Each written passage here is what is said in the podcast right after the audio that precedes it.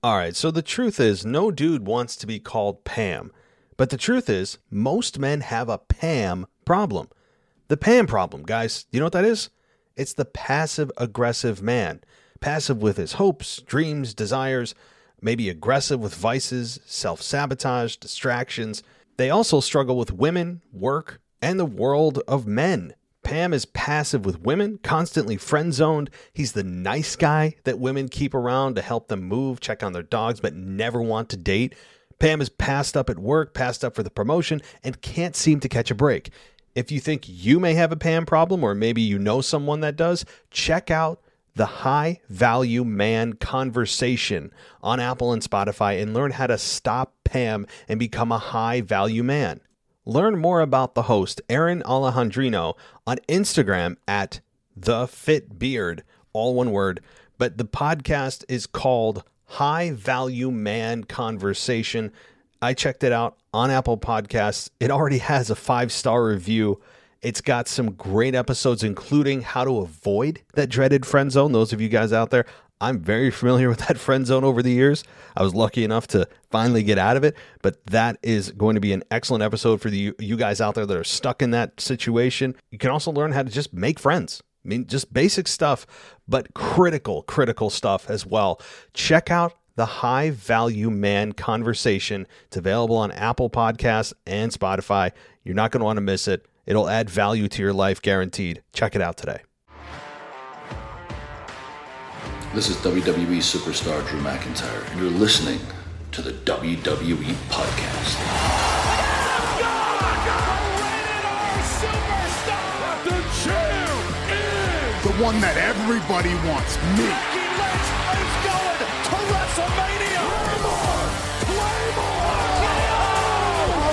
316 says I just whipped your ass. This is my iron. You're gonna acknowledge me. All right, everybody, guys and girls, welcome back to another edition of the SmackDown Review right here on the WWE Podcast. As always, I am one of the hosts of the show, Michael Ritter. You can find me on Twitter at Michael5Ritter or on Instagram at Michael Ritter5. Also, the host of the Football Function Podcast, available on all of your podcasting platforms, including the one that you're listening to this show on, and also available on Patreon if you prefer an ad free experience. Definitely make that your second or third listen of the day if I can, you know, recommend a podcast after you finish listening to this one. I mean, we have, we haven't had an episode drop here in a few days, but the last episode we did have drop was with the Grim Reaper, so a voice of the WWE podcast. I'm not sure if anybody has heard Grim Reaper's voice or not. I know I haven't heard it on the show until he came onto my show, Football Function. So I definitely would recommend you guys checking that out. Obviously, you know, it would mean a lot to me. Just you know, giving you guys for longtime listeners of this show know that podcast has kind of been something that I've been building over the past year and a half now, and uh, it definitely just goes a long way to helping me. So, back to wrestling. Just want to do a little bit of shameless plug there. Back to wrestling here. Joining me on today's episode to talk about the SmackDown that aired on August 19th, 2022 from Montreal, Quebec, Canada. Actually, the 1200th episode of SmackDown. So, this is definitely a milestone episode. And we do have a nice SmackDown themed top five at the very end of the episode. But joining me to get through this SmackDown recap here, John Carrasco, my humble co host. Uh, you can find him on uh, Twitter at Big Speaker. That's B I G G underscore speaker. John, how you doing, bud? Aren't you glad it's Friday? Oh man, I'm doing pretty good, yes sir, and thank you for the shout out, man. And yeah, it's been a it's been a tough week, I guess you could say. Oh my work gosh. wise. I mean, don't want to get into it too much, but yeah, I mean, it's been one of the well, I'd say a continuous stressful. I mean, time, I guess you could say. It's just, yeah. it's just I don't know, man, but to, yeah, to put it in wrestling We're here. terms, if we're like, say, me and you were having to be in six man tag matches, Mm-hmm. and our tag team partner just so happens to be, I don't know, uh, James Ellsworth. I know you're not really familiar with who James Ellsworth is, but if you know who James Ellsworth is and you're listening to the show, then you pretty much know what I'm talking about. Um, yeah, me and John have basically been having to, you know, carry the slack for some people who aren't very good at work. But hey, that is what it is. You know, it's just you know personal life stuff. Um, we're not going to carry that over over to the WWE podcast. But yes, I totally agree. Um, it'll definitely make for a long week, and I could not be happier that the week is over for multiple reasons. Obviously, the weekend is here. You get through a long, hot week of work, and you get to, you know, top it off and end it with the nightcap, which is Friday Night SmackDown, and this was a damn good episode. Yes, sir. And I'm glad that we get to uh, to recap it. You know, it's it's always fun. You know, uh, especially episodes like this that are entertaining. You always have that element of surprise. I know some stuff kind of got leaked before the show in terms of like people who were going to appear and why they were going to appear. We'll kind of get into that a little bit later. But all in all, I was uh, I was still excited to watch SmackDown. You kind of talked about it that you you do get a little bit more excited to watch these WWE shows here over the past couple of weeks for obvious reasons. You know, given that Triple H kind of running the show, things are a little bit different. You really know you you never know what the next episode is going to bring. But with all that being said, we can go ahead and get into it. Oh yeah, by the way, just because I saw it a little bit uh, earlier, I'm freaking tired of seeing those blue ropes on the NXT. Man, get them on SmackDown. We're gonna leave it there. We won't go any that. further. 1200th episode. You know I got to bring up the blue ropes. Come on, show some damn respect. but anyways, let's go ahead and get into this SmackDown, shall we? Excuse me, Ronda Rousey. She starts this one by entering through the crowd. And, you know, she stumbles through it, but she does get her promo out.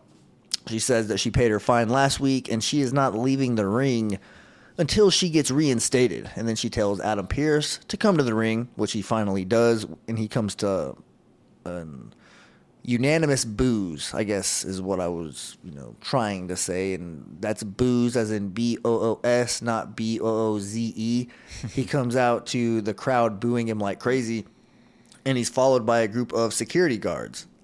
He respectfully asks her to leave the ring peacefully, but she says that that's what she did last week, and uh, she warns him to not make her choose violence this week. And then the security guards eventually go into the ring. She makes light work of them.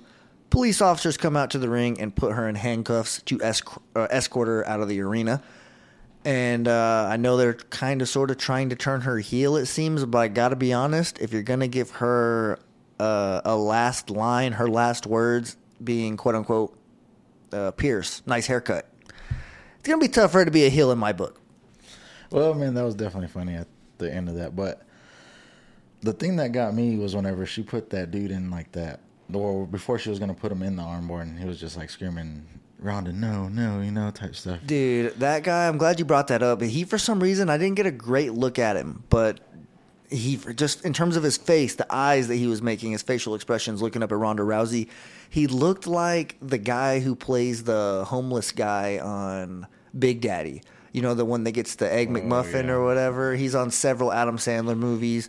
Um, that's just kind of who I saw. I should have looked him up, but I didn't plan on bringing him up. But since you did, it was on the top of my head. I had to. But yeah, go ahead. Yeah, but yeah, that that was like the like interesting part of it. I mean, over all the talking and everything, it was just it was just too much, I guess you could say. Ronda just, I mean, she has some time off. She should be at least rehearsing, I guess. You know, taking some, I don't know, verbal classes or something. I don't know. I just, I just don't get what she's doing out there. But I did like it whenever she they shut the, the car door on her. She was still talking. That was the best part of her. Yeah. promo right there. A nice touch, yeah. Whenever you could barely hear her, that's that's usually whenever it's probably the best. couldn't even hear Oh, just whenever you cut her off. Okay, I get it now. But, anyways, I, I um, will say they've done this angle several times of like a suspended person coming through the crowd and you know breaking over the barricade or whatever, and you know just kind of you know breaking the rules and showing up and. I gotta say, this is the one where it feels like they're forcing it. You know, like nobody really cares. At least I, no one that I have talked to about Ronda Rousey, you know, showing up despite she's suspended. Mm-hmm. She's not really. I mean, she's kind of like an afterthought right now if you really think about it. It's Shayna Baszler, it's Liv Morgan, and some of these other women that are involved in the tag team tournament. That's where the focal point is in the women's division. No one's really thinking about Ronda Rousey. At least that's kind of the the view I have on it, I guess. So whenever I see her come over to the ramp, I'm like, oh, she's back. I forgot she was even suspended. Number one, just that's how far off in my brain it is. And then number two, it's like the crowd isn't getting you know too crazy. Although I will say Montreal was behind Ronda Rousey tonight. They did say we want Ronda several times. They had some chants going. They were su- they were supportive of her, but even a crowd that's extremely supportive of her really doesn't like.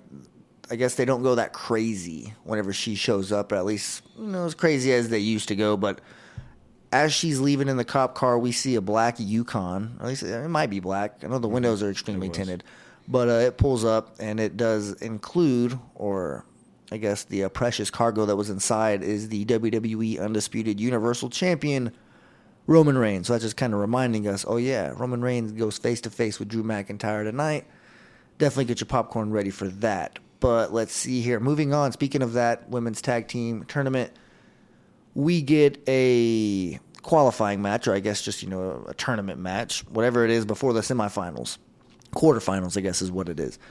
But anyways, Natalya and Sonya Deville take on Toxic Attraction. They take the place of the former NXT team that was in the tournament. That is um, Nikita Lyons and Zoey Stark, which you know I've already I kind of forecasted this whole tournament and it was playing out exactly how I thought it was until injuries kind of you know put a fork in things. But I still think it's going to be the same outcome in terms of the NXT team versus Iyo Sky and Dakota Kai. I do believe that's still going to be um, the championship or the finals at Clash at the Castle. I believe is whenever they're going to do that. Hopefully, at least it makes sense, you know, to have the finals be at the pay per view coming up. Mm-hmm. But um, I still think it's going to be the the newly returned tag team Sky and Kai versus the NXT tag team. It's just going to be a different NXT tag team. But as far as this match goes, I will say Gigi Dolin.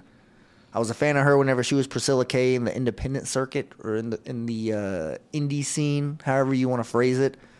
I definitely have been following her, and um, she is a very good wrestler and fun to look at. I'll just be honest. She is definitely a, a very toxic attraction, or she's a toxic attractive woman, I guess you could say. But either way, I'm a fan to say the least. I uh, like what she's doing out there. Natalya doesn't see the tag in this match. You know, fast forward kind of all the way to the end after a pretty good little back and forth here. Both women get to showcase somewhat what they do to people who aren't very familiar with NXT, myself included. I'm not familiar with Gigi Dolin in NXT other than like highlights and stuff. I'm familiar with her as Priscilla Kay in the indie scene.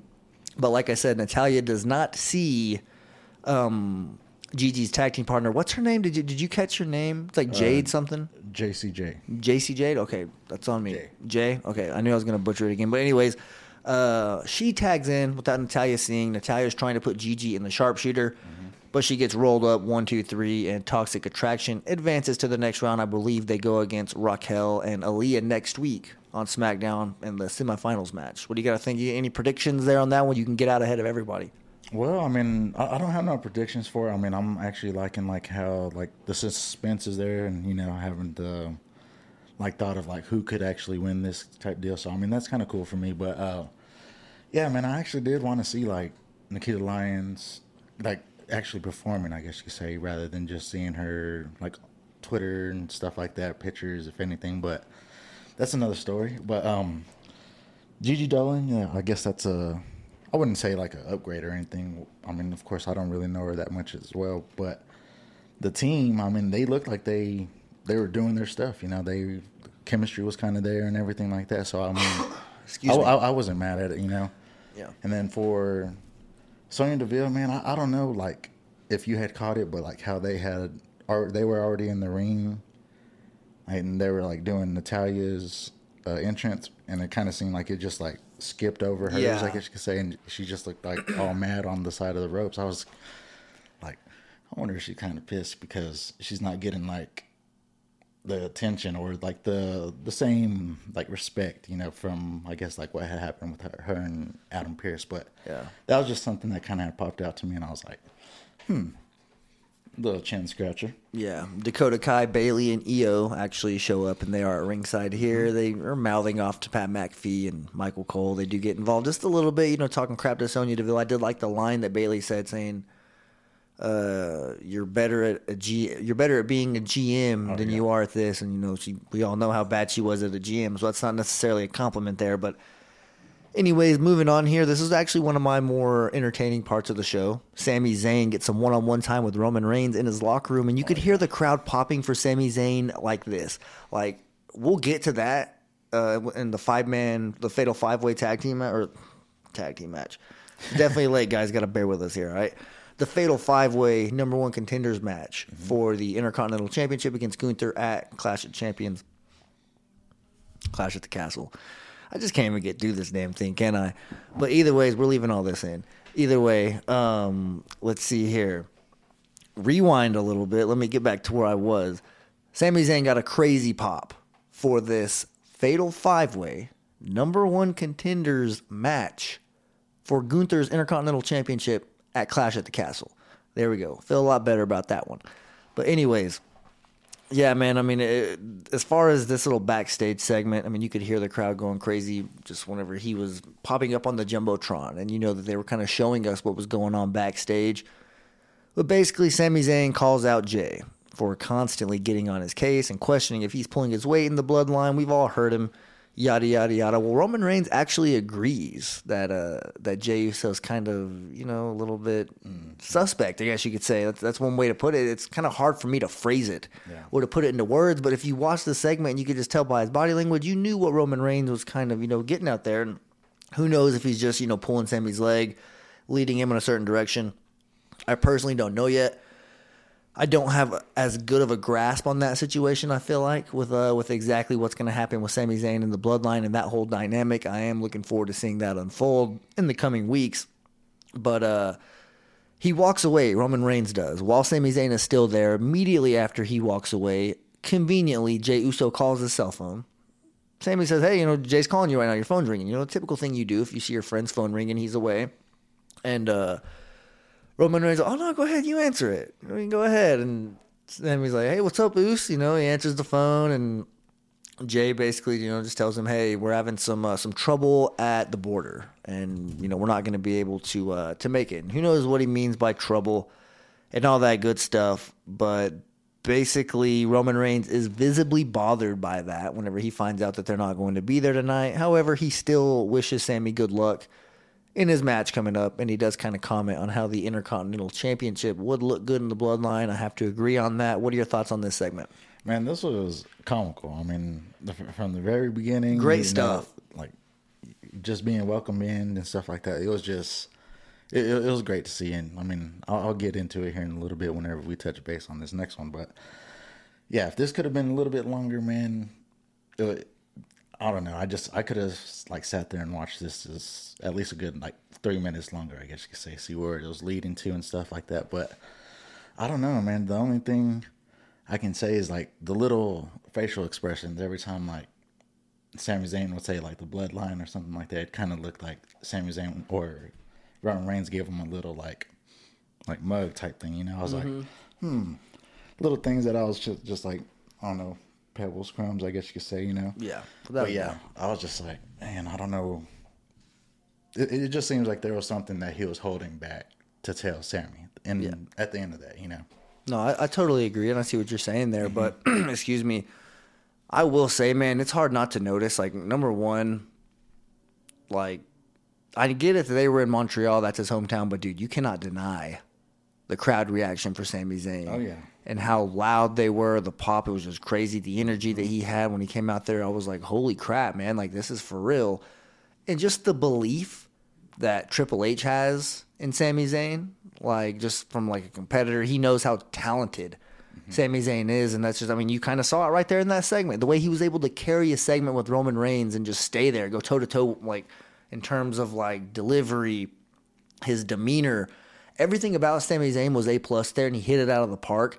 He's somebody that can do the same thing with Paul Heyman. You know, we've seen Sami Zayn and Paul Heyman have these segments where they're kind of just you know going back and forth. Who knows how much of it's scripted, how much of it is improvised. But long story short, Sami Zayn is a very big asset to the company. I'm so glad he's on SmackDown. He's a true SmackDown competitor. He is one of the guys that since the brand split has happened, he hasn't gone back over to Monday Night Raw. That's why he hmm. can, like that's whole elder statesman, that whole gimmick because he was the elder statesman on SmackDown. You know, you had to basically like that's kind of what is starting to remind me of that previous draft where Sami Zayn stayed here. excuse me, in the the draft that's coming up here in October. I, I really hope that uh, Sami Zayn stays on SmackDown. But yeah, that's pretty much all I wanted to comment on. Is just, I mean, you you, I'm pretty sure that Triple H was aware of that pop, and I, like I said, I get it. They're in Montreal, but that was one of the pops that are just like, man, like I haven't heard one that loud since WrestleMania. Legitimately, that was crazy. And I bet it was was, it pretty was. loud at SummerSlam. You know, whenever Dakota Kai and Bayley returned. But man, just for that, I mean, this wasn't a return. This wasn't a SummerSlam packed out football stadium. You know, this was just a typical Monday Night Raw, or sorry, Friday Night SmackDown. I'm already thinking about Raw going to Toronto. It was in Canada. Just bear with me here, all right? But anyways, um, for Sami Zayn to get a pop like that, just on a you know regular old SmackDown, you, you gotta you gotta love seeing that if you're a Sami Zayn fan. And I'm gonna go ahead and uh, give it floor to you because yeah, uh, it's called our show Raw. I don't even know what to say about that, man. But yeah, Sami Zayn. I mean, the the pop was crazy. I mean, I guess I could say. Well, I actually, I don't know, man. Do do you think it's like all just because of being in like Canada, or is it more of like maybe him being involved with the bloodline in a way as well? Like, are you talking about the pop itself, or just Yeah. the, I guess, him being featured so prominently? Well, well, not not just, just being like uh like featured, I guess you could say, because like I felt like whenever like Roman Reigns started like to acknowledge him in to the bloodline, whenever he said that the belt would look good at, with the bloodline, like everybody kind of popped right there too, and I was like, hmm, okay, Yeah. maybe they do want to see him involved still. I think that maybe him being such a prominent role or a prominent part of SmackDown today had a lot to do with him being in his hometown. But at the same time, I do believe Triple H's eyes are open now about this. Like, okay, like we're on this. Like we know Sami Zayn is for sure over here. Let's see how over he is in the next city. You know, whenever whenever they continue to do this. And personally, I feel like this long before they were going to Montreal, this dynamic and this um, I guess, progression of Sami Zayn and the bloodline has been very interesting. And I really think that now that Triple H is, you know, in control here, you might just expect it to be turned up a couple notches. Like maybe if it was going to, I guess, boil over at the Royal Rumble, maybe now it boils over at Survivor Series or something like that. That's what I was about to say too. I wonder like what the like he had said something about uh, Kevin Owens. Oh, I forgot- yeah.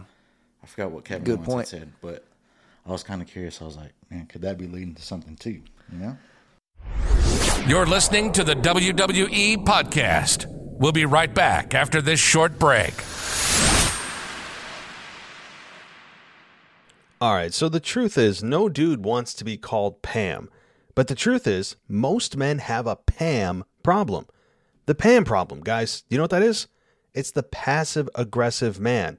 Passive with his hopes, dreams, desires, maybe aggressive with vices, self sabotage, distractions. They also struggle with women, work, and the world of men. Pam is passive with women, constantly friend zoned. He's the nice guy that women keep around to help them move, check on their dogs, but never want to date. Pam is passed up at work, passed up for the promotion, and can't seem to catch a break.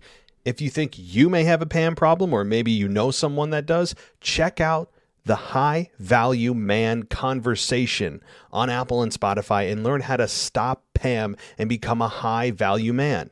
Learn more about the host, Aaron Alejandrino, on Instagram at The Fit Beard, all one word.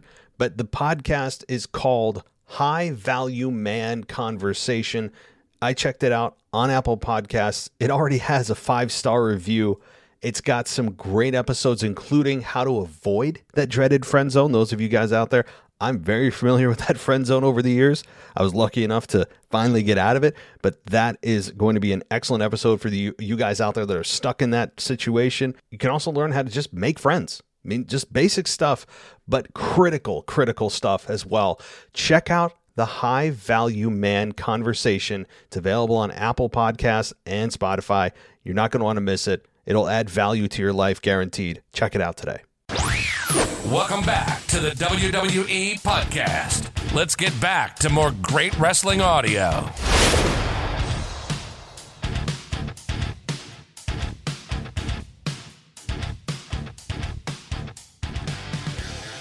Oh, it for sure is. I mean, Kevin Owens being from Montreal, they were definitely planting some seeds there, without a doubt, to uh, to kind of get things going there. But speaking of getting things going, Hit Row, they interrupt the Maximum Male Model segment and basically just this was like a music video, like exactly like a music video where you see some people like on stage or something like that, and they have the crowd's attention, mm-hmm. and then they come out, you know, the the people who the music video is about, and they you know beat the hell out of the people that are there, and they just put on a hell of a show. That's kind of like the way I saw, I was like, man, this is literally like I'm watching MTV right now, just talking about music videos, or at least old school MTV. I don't even know what's on MTV these days. It's ridiculousness, marathons all day, every day. But, anyways, um, what'd you think about this this hit row segment? Just as a whole, I will say, whenever I saw them attack Maximum Male models, I was like, well, okay, like that's the that's the first thing they've done that I'm like, nice, like hell yeah, let's go. But then as soon as they put on the concert I had my thoughts. I'm, curious to hear yours.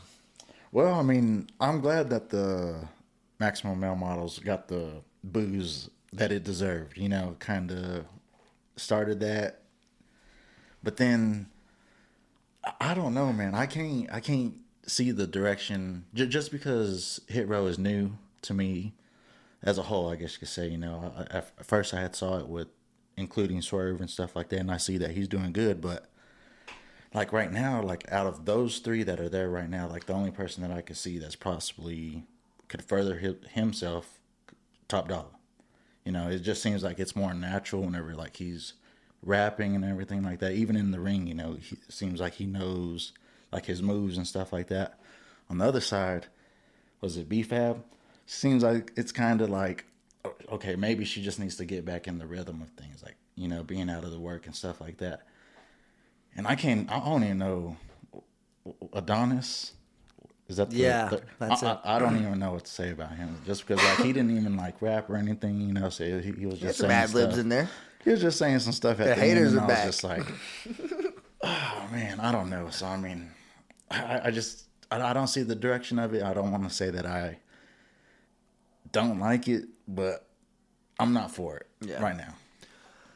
I like that it included some physicality tonight. I will say that. You know, let's it kind of just establishes or establishes themselves, themselves, whatever. I hope it kind of just like boots maximum male models out of the way because I don't get. You that. saw Maxine come out there. She was out there dancing, And too, you saw so- Top Dollar was eyeing her in the ring too. Whenever he was kind of, you know, I, was, I saw that. I caught on to that. But I will say just quickly, um, I don't know much about. I know that Swerve is involved with like this Hidden Treasures A and E WWE like mm-hmm. TV show type thing. That's the first place I saw him. That, that was my introduction to him. So to see him go from that to like this drastic of a change, you know, where he was like trying to buy historic artifacts from people and like very like, you know, I guess buttoned up type, you know, definitely didn't portray himself as like a musician, which you know that you, people, I guess that doesn't mean anything, right? Like me seeing him in that setting doesn't, and doesn't mean that he's not like a rapper, you know, but I guess just seeing the drastic change is kind of what gets is what makes or I guess is what takes me out of the moment is one thing. Like if that, if that was all I ever saw him as is Top Dollar coming out with Hit Row, I might feel a little bit different. But because I was exposed to that first, it did kind of taint the way that I view Top Dollar just by himself. And I guess guilty by association, it took a little bit of credibility away from the group. So it was tough for me to really get behind him from day one and just seeing, I'll be honest, the, the word that always comes back to me whenever I see this is corny. That's just kind of what it is. I just feel like, yeah, it's, it's extremely corny. And, uh, you know, we'll see if they can evolve. We'll see if they can, um, you know, kind of find a niche here.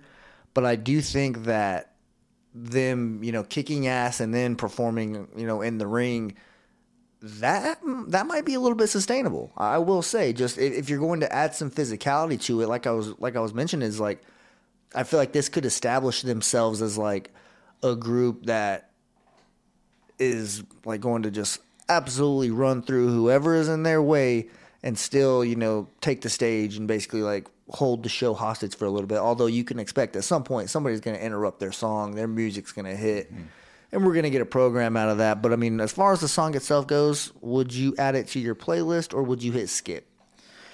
I would have to hit skip. All right. Yep.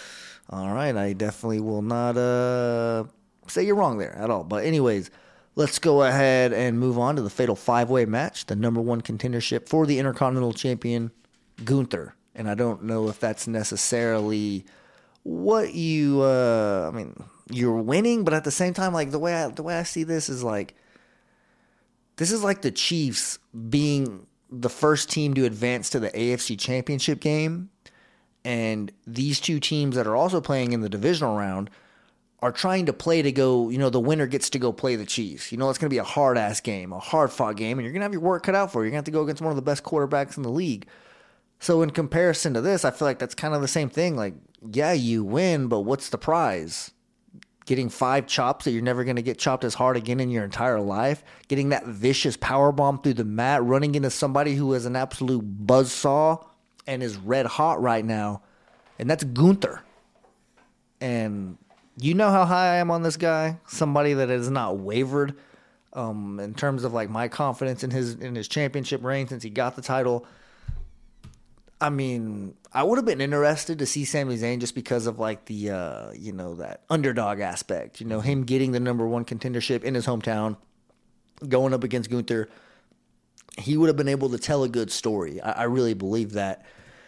So uh, I would have been interested there, but I truly feel like none of these guys really are a threat. They're really not. And um, Gunther is making that Intercontinental Championship feel more like prestigious. And that's what you always want because people always call it that. They always reference that. This title has the most prestige, has the most history behind it. Why isn't it more, you know, featured on the show, this and that? Well, it's all about who has it in my personal opinion not i mean it doesn't always kind of you know equal that no matter what but for the most part um if the champion is doing a good job you know showcasing that title making it feel important then more often than not the title is going to you know just by default be important and you're going to want to see it on the show and i feel like with gunther holding it it's kind of been like that for a while now but Anyways, just back to this match, the Fatal Five Way. Um, very long, really all over the place. Every single wrestler in this match had a spot where it looked like they were in complete control, and sometimes even seemed like they could close it out. That was just kind of what I, what I thought. There were several times where I thought it was going to be over. excuse me, but it just continued on. So you do like to see that because it gets you into the moment and it really makes you invested. Sheamus does end up stealing this win after Sami Zayn's heroics fall short. Keep in mind he got injured. He had to leave. It looked like maybe a shoulder or something like that was injured. He comes back. The crowd roars. Um, he almost pins Ricochet, I believe it was. He hits a Helluva kick right in the corner. He has him, you know, pinned. He was not kicking out. Baron Corbin pulls him out of the ring. Pretty rough fall if you watched it, just from just dragging him out. That's always pretty tough. Like one thing I've noticed is like, uh, like someone will have like, I can't even tell you how many times like Sasha Banks had somebody like in the bank statement or something like that, just pulling on their face. Their neck's just, you know, actually pulled back and like they're reaching for the ropes, whoever she has it in. And or whoever she has that move in is reaching for the ropes. And that person's partner or whoever is like pulling their arm, trying to pull them closer to the ropes while they're like getting their neck pulled. And I was like, you're honestly hurting them a little bit worse. But this was kind of one of those where, uh, you know, he got yanked out of the ring. And that was the end of Sami Zayn made Baron Corbin look even more like an ass than he already did. The crowd, in fact, chanted "a hole." So, uh, yeah, you know, you always love that. I love a good a hole chant. I would have definitely participated in that if it was me. Uh, but what'd you think about Sheamus winning, being the number one contender for Gunther?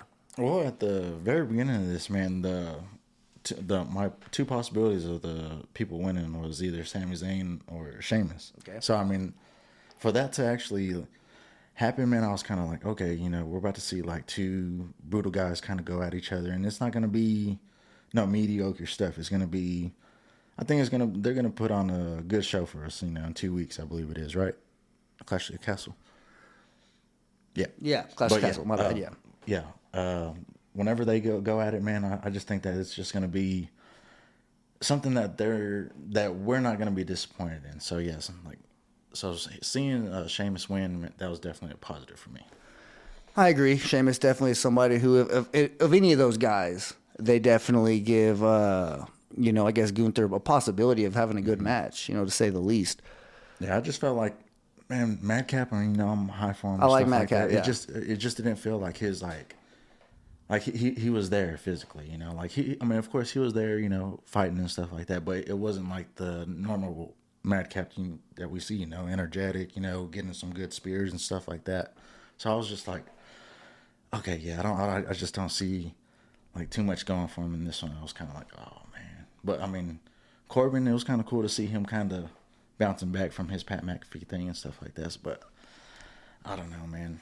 I think Sheamus is gonna put on a good one for us. He will. I mean, definitely, it's a big guy versus a big guy. Somebody who can maybe, you know, put some physicality on the Gunther. You know, who knows? I'm definitely going to be tuning into that one.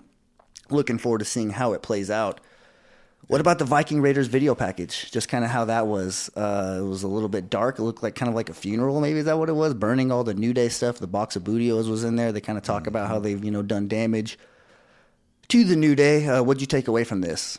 Well, the only thing that, well, I wouldn't say the only thing, but like main thing was like I was kind of curious, like who was doing that finger painting on them? You know, like who was that extra person that could be possibly their third guy? You know, I'm not saying like oh they like stomped out the new day and stuff like that, but they've definitely they they definitely put their work on them and stuff like that to kind of man, I wouldn't say like dismember them in a way, but.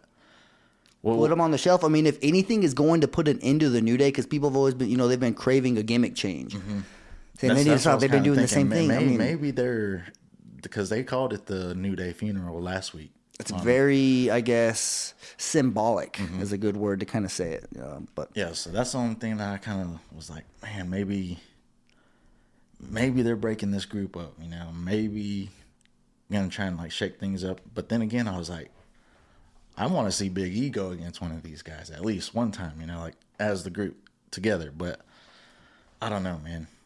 I definitely have a new look on the. I'm gonna give it to him. Vicious Viking Raiders. vicious. All right, you like Mm-hmm. to see it. But I do. I do. another thing I like to see is Liv Morgan compete in the ring against Shotzi. This is a pretty little, I guess.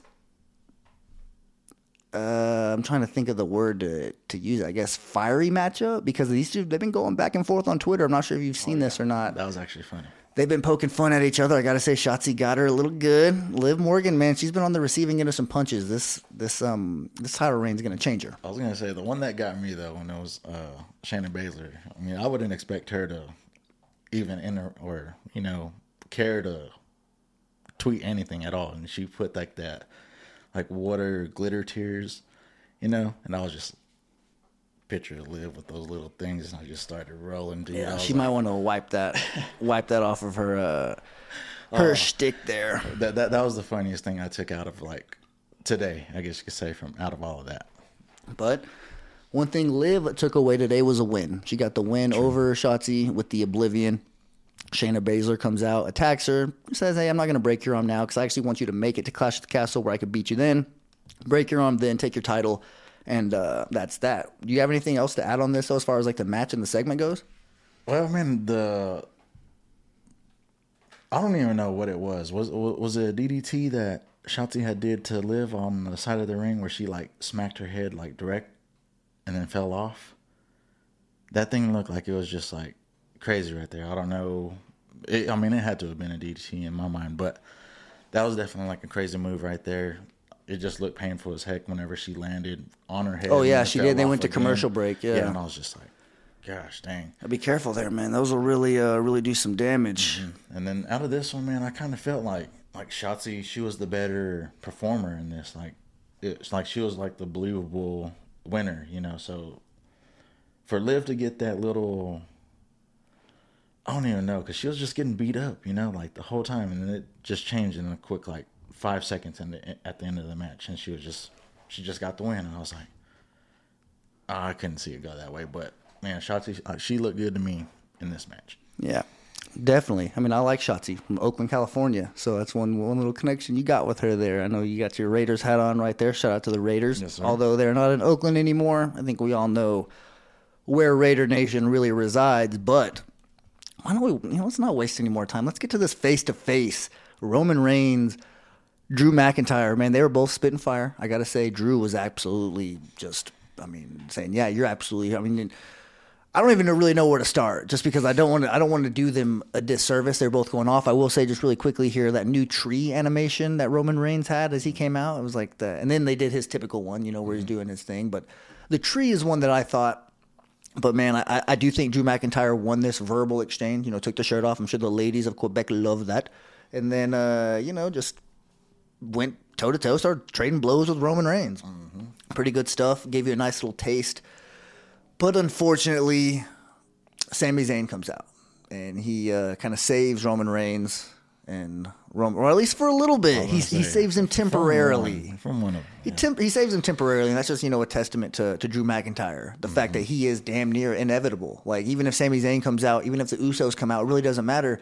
He seems to be on a collision course with that yeah. undisputed Universal WWE Championship. Man, I like how Drew he, he's been like wanting to get a fight started at like these past couple of weeks. You know, like getting the crowd involved and everything like that. So it's definitely see or good to see like these two going at it. But man, I don't even know. I mean, of course we know the direction of who's going to win and stuff like that. But I mean, for Roman to go against Drew, man, he's definitely going to get like another Brock beating in my eyes whenever this happens. You know, because Drew McIntyre, he's not going to want a disappointment whenever he's at you know his hometown, his or I wouldn't say hometown, but his home's place, I guess you could say. You know, so yeah, definitely ready for this to happen. Good two weeks. But Drew stands victorious, and that is how SmackDown goes off the air. But we can go ahead and transition into a top five, and this is a very sto- or a very special top five for us here on the SmackDown review. Not only is this the 96th edition since I've been doing this SmackDown review, but it's also the 1200th episode of SmackDown in general. So we thought, why not bring back Top 5 Friday for this special occasion and go ahead and tie it to SmackDown. And what we're going to do there is I'm going to give you my top five SmackDown wrestlers of all time. And I know you might be a little bit confused there. What are you talking about, SmackDown? I mean, there's drafts nowadays. The brand split didn't even exist for like six, seven years, however long that was. There was a point in time where wrestlers used to have a synonymous connection, or they were just synonymous in general with a specific brand. Both Raw and SmackDown, hell, even ECW, had some people that were very synonymous with their brands. So I'm going to highlight the SmackDown superstars on this particular episode, and we're going to basically just go through, and I'm going to run through uh, my quick top five of SmackDown superstars of all time. Let's not waste any more time. Let's go ahead and run through it really quickly. Some honorable mentions here: uh, Paul London and Billy Kidman. They were a tag team. They had the WWE Tag Team Championships for a little while. Just phenomenal wrestlers. Just if if you watch them compete, it's like if they needed a third guy, Ricochet would fit in well with them. They're kind of cut from the same cloth as him. Just phenomenal wrestlers inside the ring, good sellers, all that good stuff. Billy Kidman was a damn good uh, shooting star press. I guess he was very good at doing the shooting star press. But anyways, um, Hardcore Holly, Edge, Rey Mysterio, Torrie Wilson, just to name a few. You know, some uh, Sable, to name some uh, some divas as well. Uh, I really enjoyed that era of SmackDown. So that was just a little bit of honorable mentions. Uh, best General Manager, Theodore Long. Let me holla at you, playa. Uh, best Stage, The Fist from the Ruthless Aggression era. Before that, I'll give it to the first SmackDown stage. That was pretty cool as well. If you look it up, you'll see some highlights and you'll recognize, like, okay, that's the stage he's talking about. But without a doubt, The Fist in the Ruthless Aggression era is easily the best stage. Best song, SmackDown Live like 2015, I think it was, maybe 2016. Not really sure, but I definitely enjoyed that song. It was a nice little banger there. So just some quick little fun facts, or at least my opinions, here on SmackDown. But let's get into the top five, shall we? Number five, JBL, John Bradshaw Layfield, WWE champion for like over a year or something like that. I'm not really sure exactly how long it was, but man, that title run was phenomenal. One of the best heels in the entire uh, WWE's history.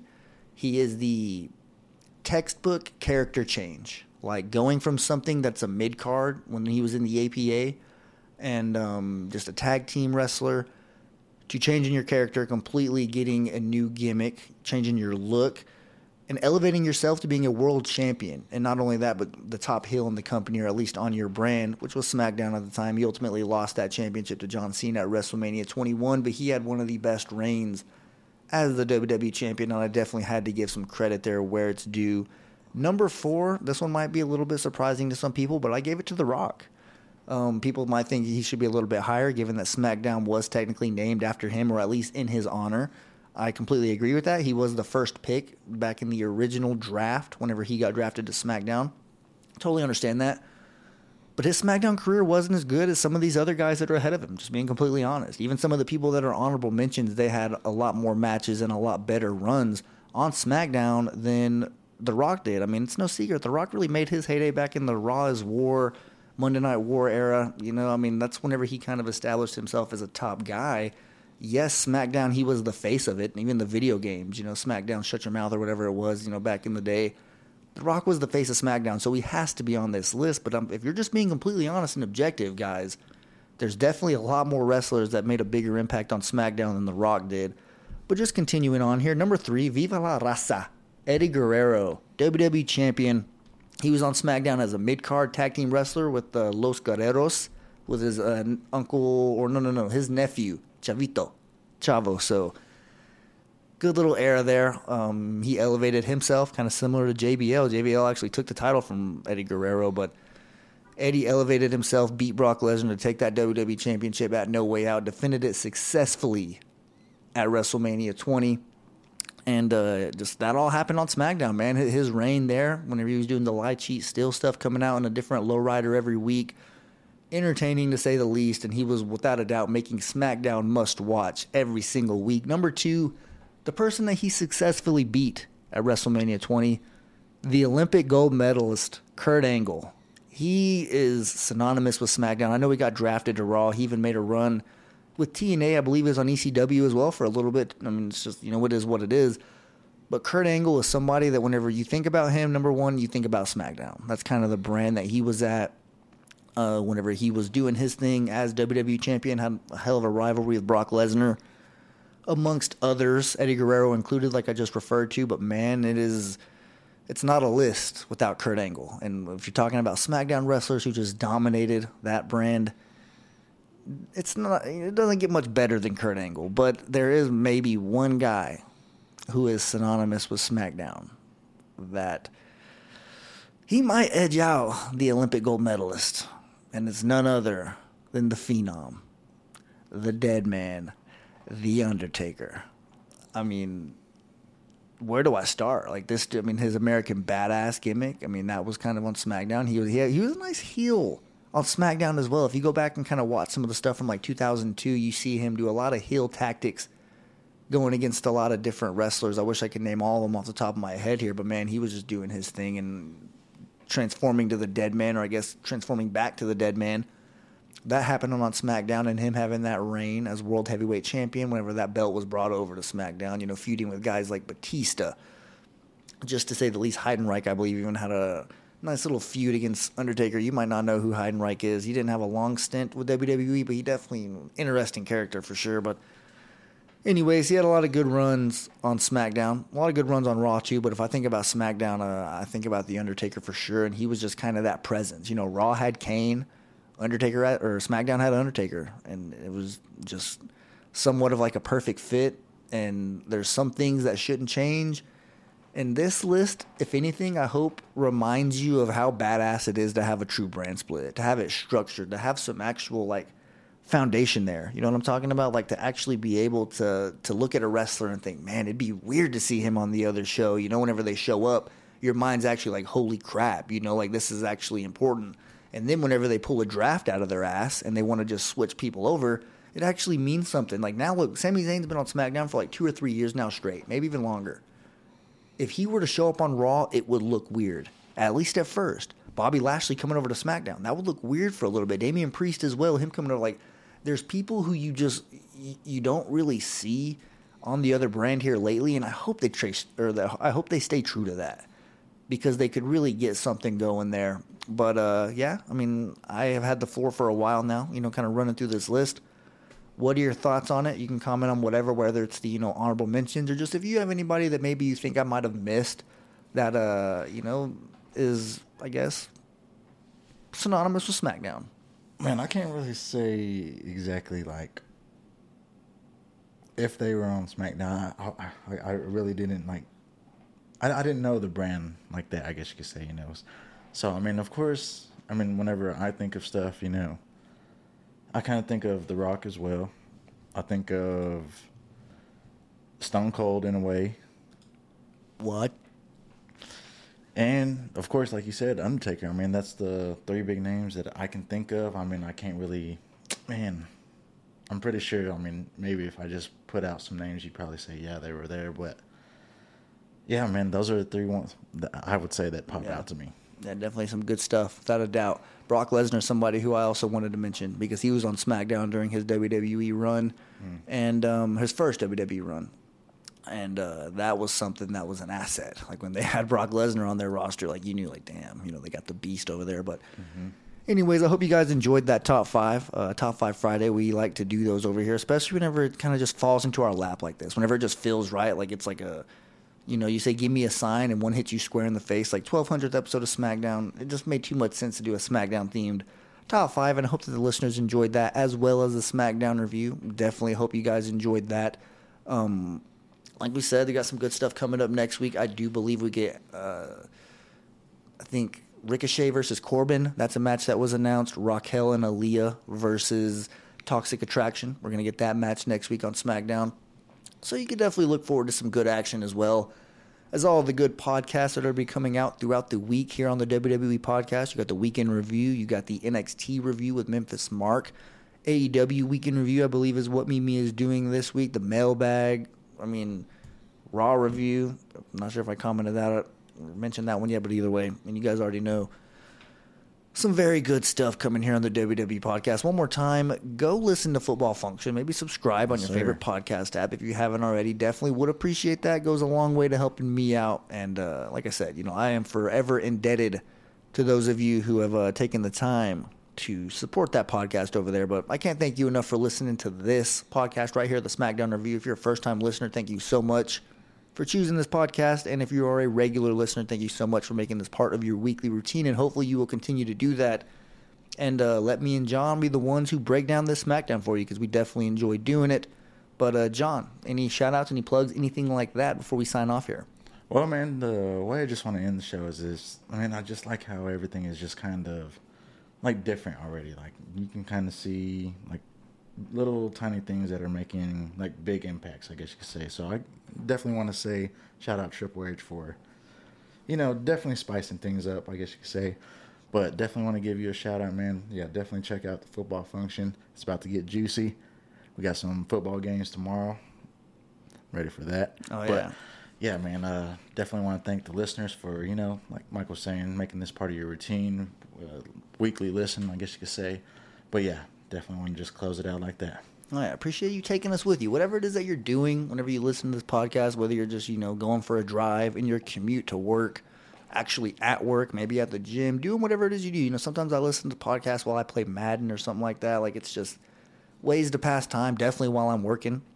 So uh I hope that we are, you know, helping you do whatever you do in a, in a safe way. You know, don't be, you know, getting swerving off the road or anything like that, trying to, you know, skip through the ads. Definitely, if you got ads going on, just go over to Patreon. Get that problem out of the way. A quick little plug there to close it out. But hope you guys all have a damn good weekend. Walk passionately in the direction of your dreams. I'll talk to you soon. Go Falcons.